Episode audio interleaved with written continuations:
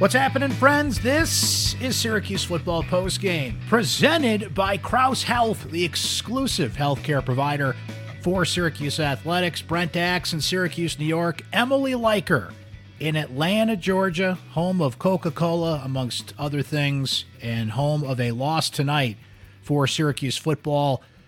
Georgia Tech 31, Syracuse 22. That is the final uh, from downtown Atlanta. The Orange are 5 and 6 and they must beat Wake Forest at the Dome next Saturday in order to get over the finish line of bowl eligibility. That's something that Georgia Tech did tonight and was quite happy about, by the way. You can see the celebrations on the field and the uh, celebration from their head coach, Brent Key, and that team. As we saw Syracuse Emily two years ago when they got to 6 and 0 and knew they were bowl eligible, like that huge sigh of relief that that group of seniors, that group of veteran players that had not got bowl eligibility got it.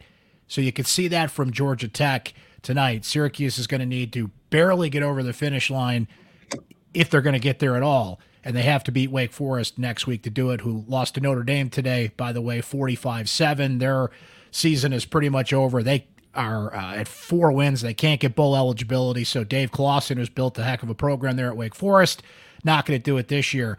So, Emily, there's a lot to go over in this game want to get your thoughts on what was said in post game and your view in Atlanta. But, ladies and gentlemen, if you have not heard, we have an exciting new way that you can get in touch with this podcast. We have a terrific text line, and I'm going to put the info there on your screen 315 847 3895. Text the word orange to that number, and you will get an offer two weeks free. And then after that, just $3.99 a month. You know, Emily, it's like one latte right? We're worth one latte a month to give up, to interact with on during games.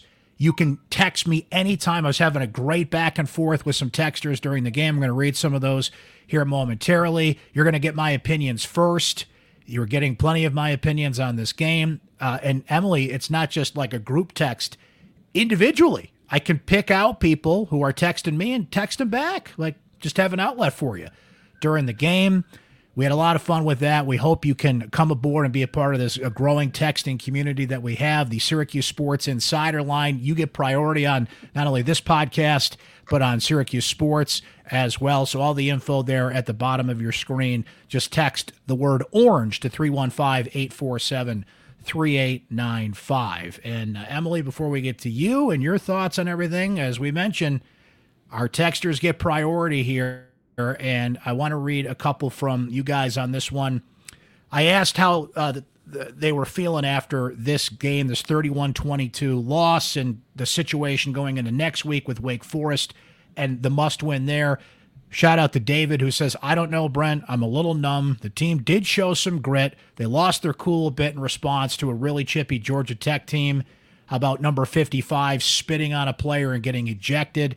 Uh, Dino must be the worst in-game coach in Division One, maybe ever, but he's a good recruiter and motivator, and could still get to a bowl without a quarterback in the last three games. I don't know whether I want him or I want him to lose and finally move on. Well, I guess I want them to get to a bowl for the team and the school. What's the alternative, right? Still, will be hard to keep watching this BS, as he puts it. And uh, I wanted to read this text as well from Evan 12 penalties, just sickening. Four straight games with under 150 yards passing. 11 penalties tonight. It ended up 12, obviously, to go along with a fumbled kickoff and a botched extra point. And uh, let me just finish reading Evan's text here. As it cut off my screen. I'm well aware it won't happen, but I'd respect John Wildhack if he pulled the plug on Babers and let Rocky Long take the reins for next week and start building the short list of coaching replacements ASAP. So, another frustrated fan calling for a change there. Uh, this embarrassment shouldn't be allowed to go on even for one more day. Show the players and fans how serious we really are about football. So, two texters right off the top there. Be a part of our texting community. You'll get priority here on the podcast. Emily, let me turn to you. Your view from Atlanta. What was said in post game? 24 3 at halftime. We're on our group chat that we have saying, is this going to happen? Are they going to like junk their way to another win here? A loss, they come up uh, just short in the fourth quarter. Yeah, you know, I think the couple texts you read from people hit on some important things for like the big picture here, right? It's we're heading into the last game of the season. Syracuse is still looking for bowl eligibility after starting the season 4 and 0. Like they were 2 wins away we in September and have are now coming down to the final game of the season to earn bowl eligibility. Um, yes, they have this powerful comeback that they they almost pull off with this wackadoodle offense. wackadoodle no offense. I love that. That's what we're calling it now. That's that's officially that, the term. That has no quarterback and or does have a quarterback but not playing the quarterback position. But it we see the same mistakes and the same issues that have been not just problems this season, but problems for all of Dino's tenure. And so, yes, they're on the cusp again. Yes, it's always good to make a bowl. Yes, that. Yes, this. But also, like, I don't know. Like, I, I think I think this game is very much like a thesis statement on Syracuse football. Like, just in terms of like how much of it was so predictable about what was happening but also how much was unpredictable because it it truly feels like we swing the pendulum both ways with this team in, that like sometimes they come out and like absolutely surprise us but even when they surprise us it's the things that are completely unsurprising that end up being the dictators of the game and that was the case today. Emily uh, it, it's not the age old question is the glass half full or half empty Okay. Mm-hmm. It's not that. You're going into the last game of the season with a head coach in his eighth year, having to barely get over the finish line to get to six and six. You don't have a quarterback that can throw the football. Now, Garrett's hurt and your backup's hurt, so you have to put that into consideration. But to not have a, and I said this last week, and I thought it was going to be a problem, and they got away with the Pittsburgh game, and they almost won this game, which we have to note and, and discuss in a way. But how do you not have a quarterback that can throw the darn football in the year of our Lord 2023? Braden Davis throws one pass, and of course, with the penalties that you mentioned, ineligible receiver downfield, so it wouldn't even caught, uh, counted if it got caught. Luke McPhail comes in, one pass, one interception, right? So maybe that's why we're not seeing the passing game here, but it speaks to, and I know we're talking about a third string quarterback here, but there are Duke is using their third string quarterback. And by the way, you know, Mike Elko getting the most out of that team, and that six and five record's a little deceiving given his quarterback situation. NC State's winning with a backup quarterback. Unfortunately, Florida State had to. Now they beat North Alabama. You know, they could use their fourth string quarterback and beat that team. But Emily, it just it just speaks to the bigger picture here. So will people even celebrate? Will people be happy? Or will it just be some sort of relief if they do beat Wake Forest, get the bowl elig- eligibility. But what does that even mean, right? It's just it, you said it. It's a true representation of here we go again. Twelve penalties tonight. Like nothing's advancing forward. If anything, they're just running in circles with the, the run heavy of uh, attack they've got to put out there. The wackadoodle offense, as as you noted. Right, and you know, like I, I think there's like a pretty sad consensus among Syracuse fans and and some people in the athletic department that we've heard from that like getting to a bowl game it is like this big deal. And of course, like it is always good to to be able to play a 13th game, but like when it when it feels like you're reaching for that, like mm-hmm. I, I just it does not hit as an achievement they make it out to be. And I I want to read this quote from Dan Villari. I teased this a little bit on my my ex, my Twitter. But this was Dan's closing quote. He we talked to Dino, LeQuint, and Dan because it's kind of like who else do you talk to player wise after that game. Um, and Dan got asked what it would mean to him to get bowl eligibility next week, and this is what he said. To be honest, a bowl game is not my standard. My standard is an ACC championship. That's what we can get now, meaning that we can get a bowl game. So we have to get that. That's the bare minimum in my eyes. I think it would mean a lot to this team. I want to play two more games for sure. I don't want to play this last one. I think we definitely got to do it for this coaching staff because they deserve it and for the seniors. Um, so not everyone on on this team is satisfied with a bowl game and having to reach for a sixth win. Good for him. to go. Good for him for saying yeah. that. Yeah. Good for Dan for speaking up and saying that. Dan came out. I, I had a different first question lined up for him, and then he came out with ice pack on his hand, ice pack on his shoulder, ice pack on his side. Literally, he was like half ice coming to talk to us.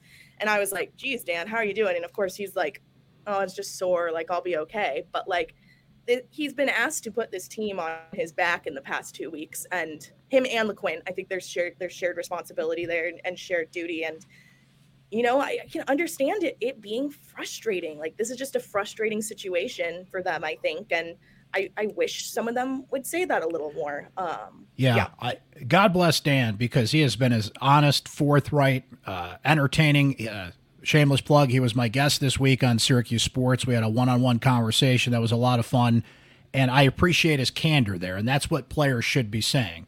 And that 13th game and the importance put on that 13th game.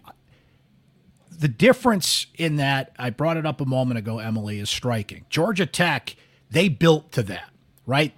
They've been building this. They've had to rebuild. Brent Key takes over. They give him the job, and getting there is what Syracuse was a couple of years ago. What Syracuse was in 2018 after they had not been to a bowl game for a while, right?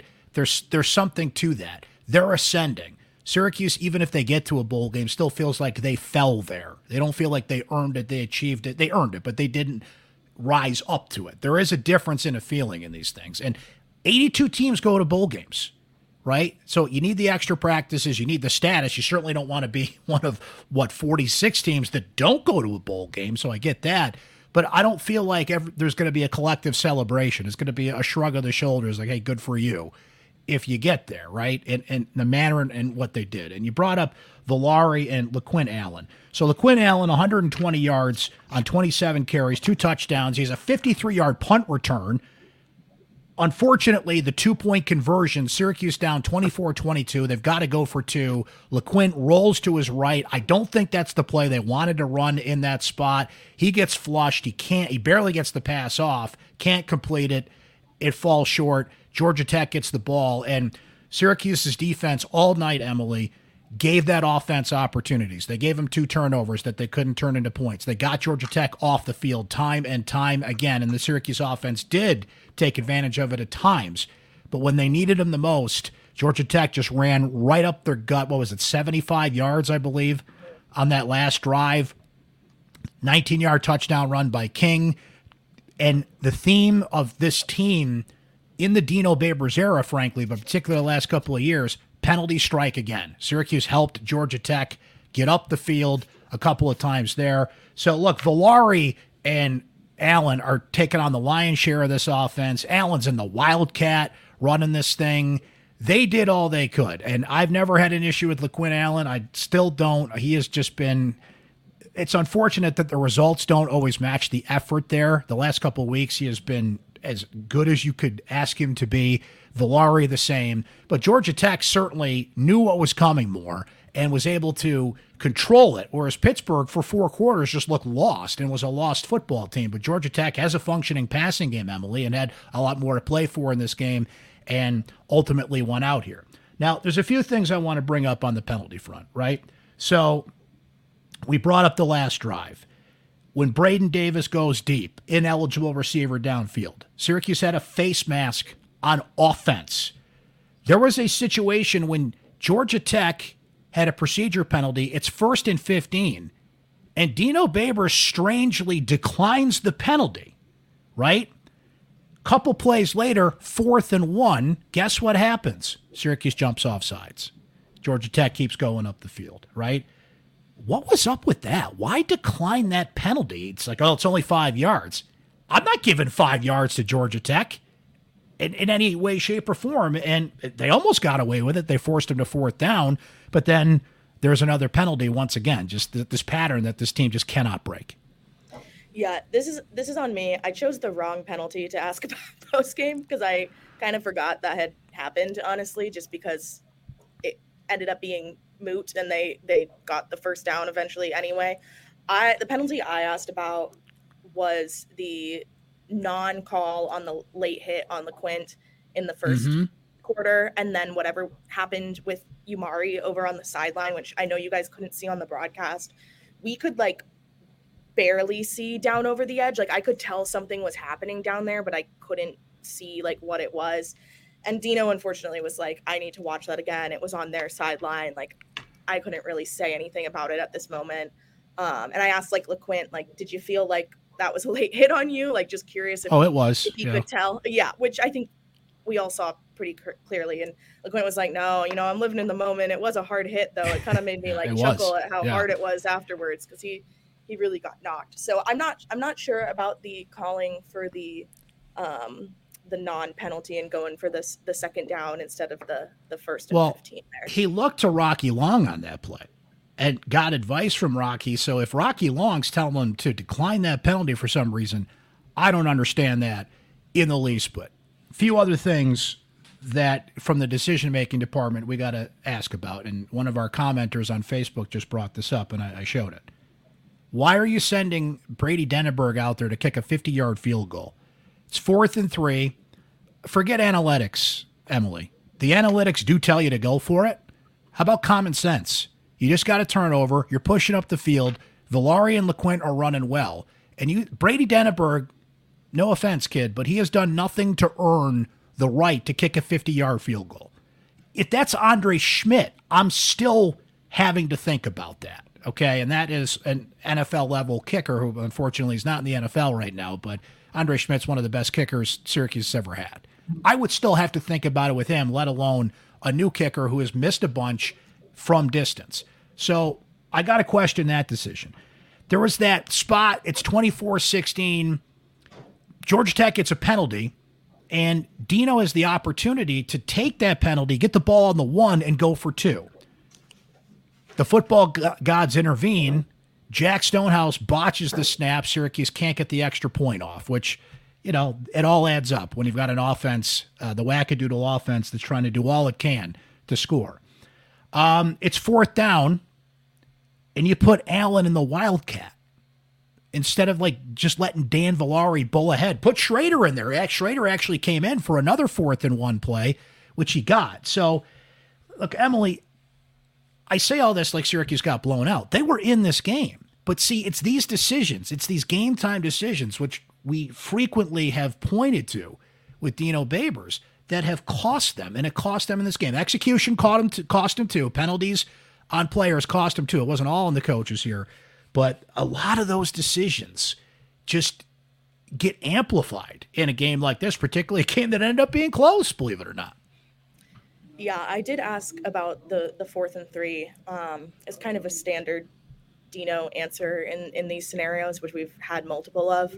Um, I kind of prefaced it with, I know you've told us that Brady can hit these, but we have not seen that with our own eyes. Right. And he was like, he was like, well, that was still early in the game. It was early to mid second quarter, so not super early. That was one of the drives. That drive came off Isaiah Johnson's interception. Um, and Syracuse was already down, I guess just 7 3 at that point. Mm-hmm. Um, mm-hmm and he was like he was like Dino was like, well, Brady had the length on it. It was wide right, right, and I it was wide right, I believe. So I affirmed that. Yes, um, yes, it was. Yep. So I I don't know. It it's it's weird. It always just seems to be like it's too early in the game. We're not going to go for it, and like I don't know. That just seems to be his mentality about it, and I guess he does not want to change that mentality about it which I don't understand, especially at this point and where they're at, not only as a team this year, but where they're at in his tenure. And it's it's just uh, it's it's Groundhog Day in a way. It's a lot of the same things that keep coming up. Emily, what are some other things that that jumped out to you here before we uh, listen to some voicemails and and wrap things up here? Just like we said, there's a lot of little things that added up. The penalties Georgia Tech knew what was coming, but Syracuse still pushed them to the brink. We mentioned the defensive failings late, but this is a defense that I think another common thing for this team kind of held its own long enough in this game, excuse me, and gave this team opportunities here. But maybe what were some other things said in post game or a couple other things that, that jumped out to you about this one? Yeah, you know, honestly, with it being another weird offensive game and, and it being both offensive players who who were requested and who came out, it was very offense heavy post game. I would say like the few interesting things we haven't really touched on. Um, I asked everyone about or I asked both LeQuint and uh, Dan about Braden Davis and going out there with him and having him in in the play calling role that Shrader was in last week, where he's he's quarterbacking from the field and like giving the O line the calls, but isn't actually doing stuff under center. Um, and they were both highly complimentary of the way he kind of stepped in and and did um, did that aspect of the job. And obviously, that was his first collegiate game that he's like appeared in. Really, um, I, I believe he like played a drive early in the season for Syracuse, but this was like the first time that he was in early and like actually had it mattered. So they were very complimentary of him. Obviously, I know fans were frustrated by some of the stuff that happens, but um, that is worth noting with him. He's a young kid, he's a transfer. They sent him in there because they felt good about it.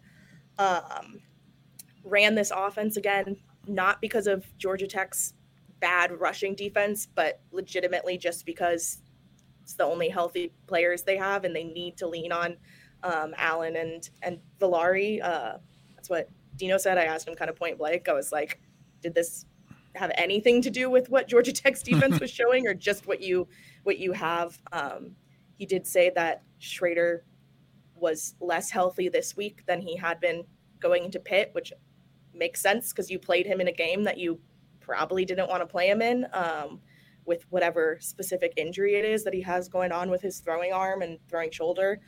Um, and then I think just kind of the the third and final thing, I, I did ask why go why put McPhail in and have him throw that pass the very end of the game.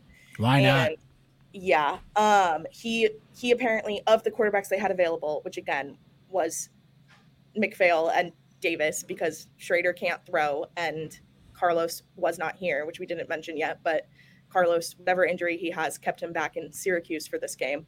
Um, McPhail knows the two minute drill offense the best, um, which makes sense. He's been around longer than Davis has, um, but just kind of an unfortunate circumstance to have to. Yeah, we should note, by the way, Carlos Del Rio Wilson didn't even travel uh, yeah, through this no. game. If people were wondering why they didn't go to him, he wasn't even there. He wasn't even available. That lower body injury that he suffered against Boston College was not in the Pitt game and uh, didn't even travel for this game. So I would, uh, uh, assuming uh, there's a reason the first letters of that word are what they are, but uh, I would assume that he's not going to be available next week if he didn't even travel with the team. Yeah. But uh, we shall see. Both quarterbacks not available to the media last week, and we'll see how this week goes in that case. All right. To the voicemails we go. Now, I don't want to confuse the people out here. Our voicemail line is different than our text line, okay? The voicemail number you see on your screen at 315 552 1964. That's our voicemail line we've been using here on the post game show. And a couple of them came in, starting with uh, Jermaine. Hey, Brett, it's uh, Papo Jones. uh, that's my new name. Nah, just kidding. It's uh, Jermaine. Jermaine Crowder. You know me from watching the platform. But I got to say, uh, we still got one more chance at bowl eligibility next week. If we don't get it, I guess this might be Dino's last year. I really pre- love, you know, I'm really gonna, you know, this is his last year. I'm really gonna miss him. You know, you know, uh, appreciate all what he was trying to do for the program, but um, as far as his game goes, you know, a little, little disappointing because uh, the first half our offense was just a real struggle. And Shrader, you know, uh, he's just coming back from injury, so it's really no surprise. But it was really tough for him and uh, Allen and just the whole Syracuse team as well. You know, our defense, you know, we missed a couple of opportunities too. But overall, I just feel, you know, the Syracuse team, we're going to have to find a way to rebound next season. You know, I really thought we were going to have a decent season this year. You know, uh, I really thought we were really going to beat Clemson this year, especially because they were and two. They weren't to be underestimated. Don't get me wrong, because you know they did make some tremendous uh, accomplishments this season. They did prove me wrong in lot of couple of games. They almost would have upset at the Seminoles, but um, in all seriousness, you know, it was just tough, tough year. Uh, that being said, uh, let's just hope for the best for the Orange going forward this season. Hopefully, we'll see them bowling. If not, um, go Orange. We'll see you next year. Rebound.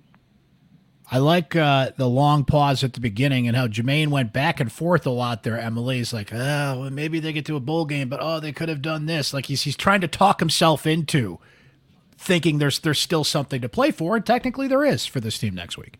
Yeah, it, it made me it made me think of a couple more uh, points to the bigger picture here, again too. Which one heading into this season, this there were nine winnable games on this schedule, and now mm-hmm. they are looking at a maximum of six wins in the regular season. Nine winnable games, like everyone coming into this season, us fans, national media were like, there's a three game stretch of Clemson, UNC, and Florida State that's going to be really tough. But otherwise, Syracuse's schedule looks pretty manageable. They should be able to do this.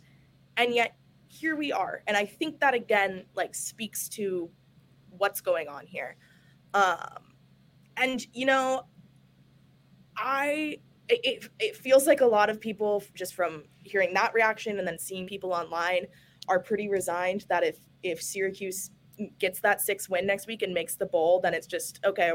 We're gonna keep on keeping on, and things aren't gonna change. And maybe this is putting too much stock in in Syracuse athletics and and Jim Wildhack, but I think just the responses they've got from people and looking at the fact that this should have been a nine and three season, looking at the fact that even the games against their peer school peer schools have gone this way and that they're dealing with the same issues again and again like I don't know. Maybe maybe Wildhack will see what's going on here. Well, I feel like this is why we've got to be careful. And I remember saying in the beginning of the season in some of our preview shows, like if you get to six wins, how could you not go forward? How could you not give a contract extension, et cetera, et cetera?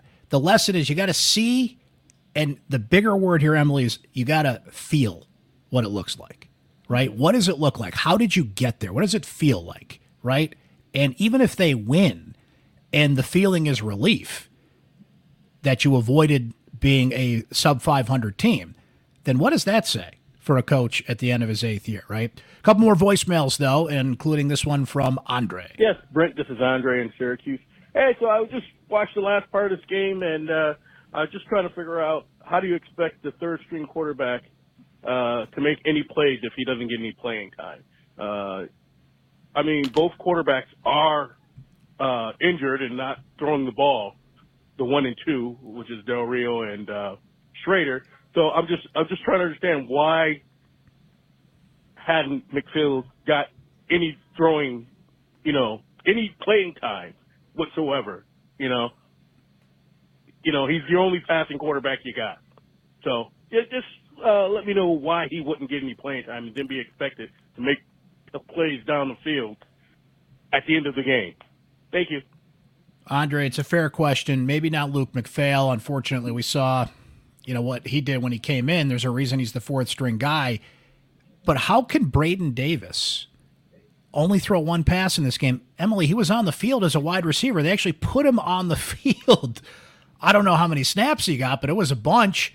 And I mean, we're talking about like I don't know, eight to 10 throws. He's not capable of eight to 10 intermediate throws. We're not telling him to chuck it down the field. And he, the one pass he did was a deep shot to the end zone. I can't fathom that Braden Davis is not capable of throwing eight to 10 intermediate passes. And if he's not, he's not. But they're in a desperate situation. Why would you not put him in there to at least see desperate times call for desperate measures? And knowing that Del Rio Wilson was out, knowing, of course, the last few weeks the traders and the situation he's in, I guess you can't rush development on certain guys. If they're not ready, they're not ready, and he's a young player. But man, how does he throw one pass in this game? I, I'm still befuddled by that. Look, I mean, Syracuse is going to have to go to the transfer portal this offseason for a quarterback. They need to bring in someone veteran. No doubt. Like, that's that's that's just what needs to happen. I think to play a little devil's advocate here, it's clearly not that McPhail and Davis are like physically incapable of making these throws. We watch them pass fine in in pregame. I'm sure one of them was the one helping run practice this week and, and taking snaps. I would guess Braden because of his involvement um, over Luke. We talked about why Luke was the one they sent in for the two minute um, kind of potential last drive gone awry.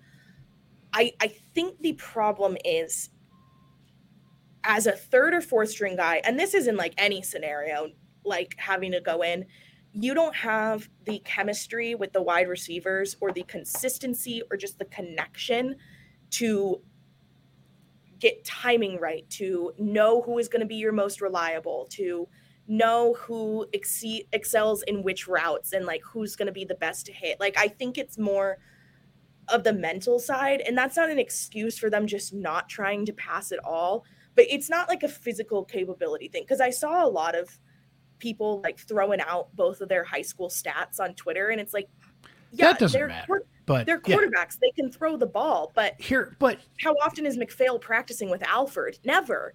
True, but if you can create the offense they ran against Pittsburgh last week in 72 hours, basically, you can create some kind of basic simplified passing attack where Braden Davis can throw a pass to Damien Alford. He can throw a pass to Umari Hatcher. He can throw a pass to Dan Villari, who's doing everything else for this team right now. Like, see, I'm gonna. I'm, I think you can. You can. At the very least, you got to try. Like at the very least, though, you got to try. Because, and again, like I still think there should have been more variety in this, and there was increased variety from the Pitt game. But again, like you can put the concepts in place, but not knowing the receiver does not mean the concept's going to go over well when that receiver's in coverage and all of that stuff. Like you can write up like, okay, Braden, we want you to throw to Alford on the on the five yard out route or whatever.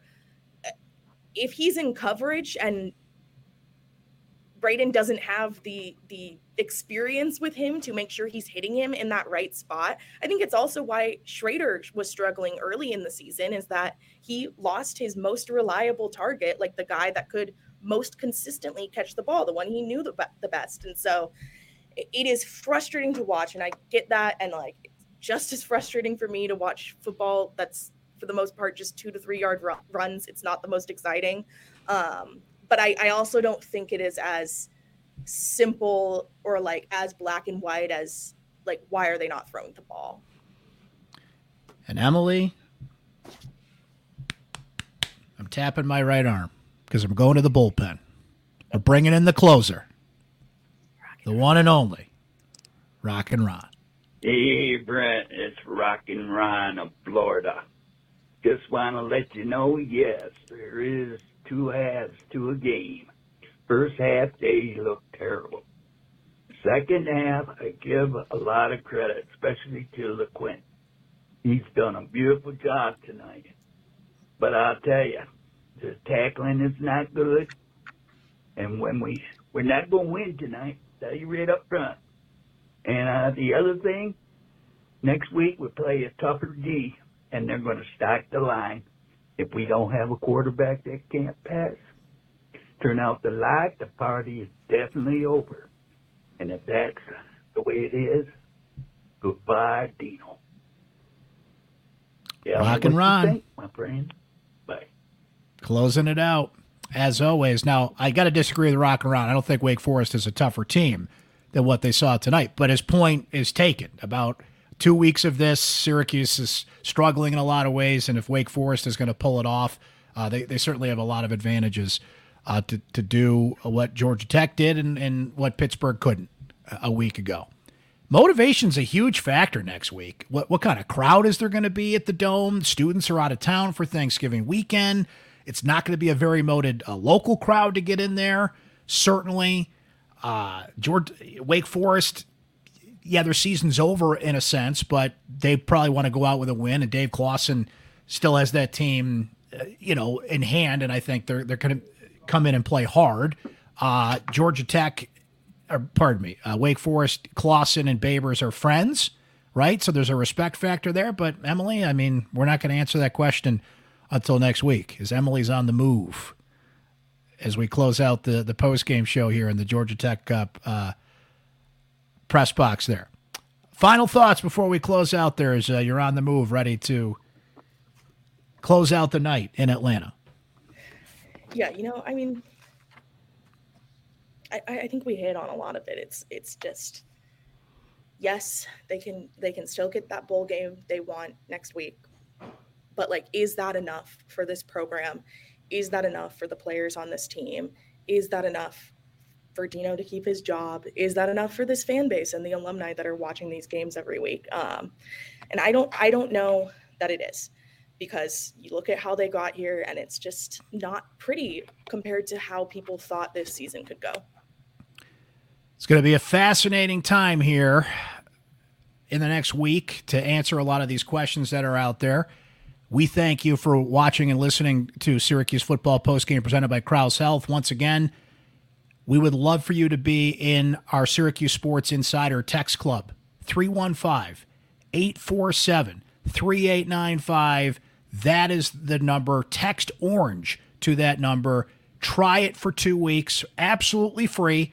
Just three ninety nine a month. Three ninety nine a month. After that, you can text me directly. My opinions first. First reaction to breaking news, opinions, things that are out there. Text me during games, as our early members of the text club were doing tonight. All kinds of fun stuff that will keep you updated as the weeks go here, including priority in your take on this post game show, the basketball post game shows, and the Syracuse Sports podcast as well. Emily, thank you. We will uh, catch up with you soon, of course. Look for Emily's coverage on Syracuse.com from this game and going into next week with the season finale, regular season finale, season finale, question mark, which one will it be? The Orange taking out Wake Forest next week, but uh, this one, they lose to Georgia Tech 31 to 22. This has been Syracuse Football Post Game presented by Crouse Health, the exclusive healthcare provider of SU Athletics. We'll catch you next time, guys.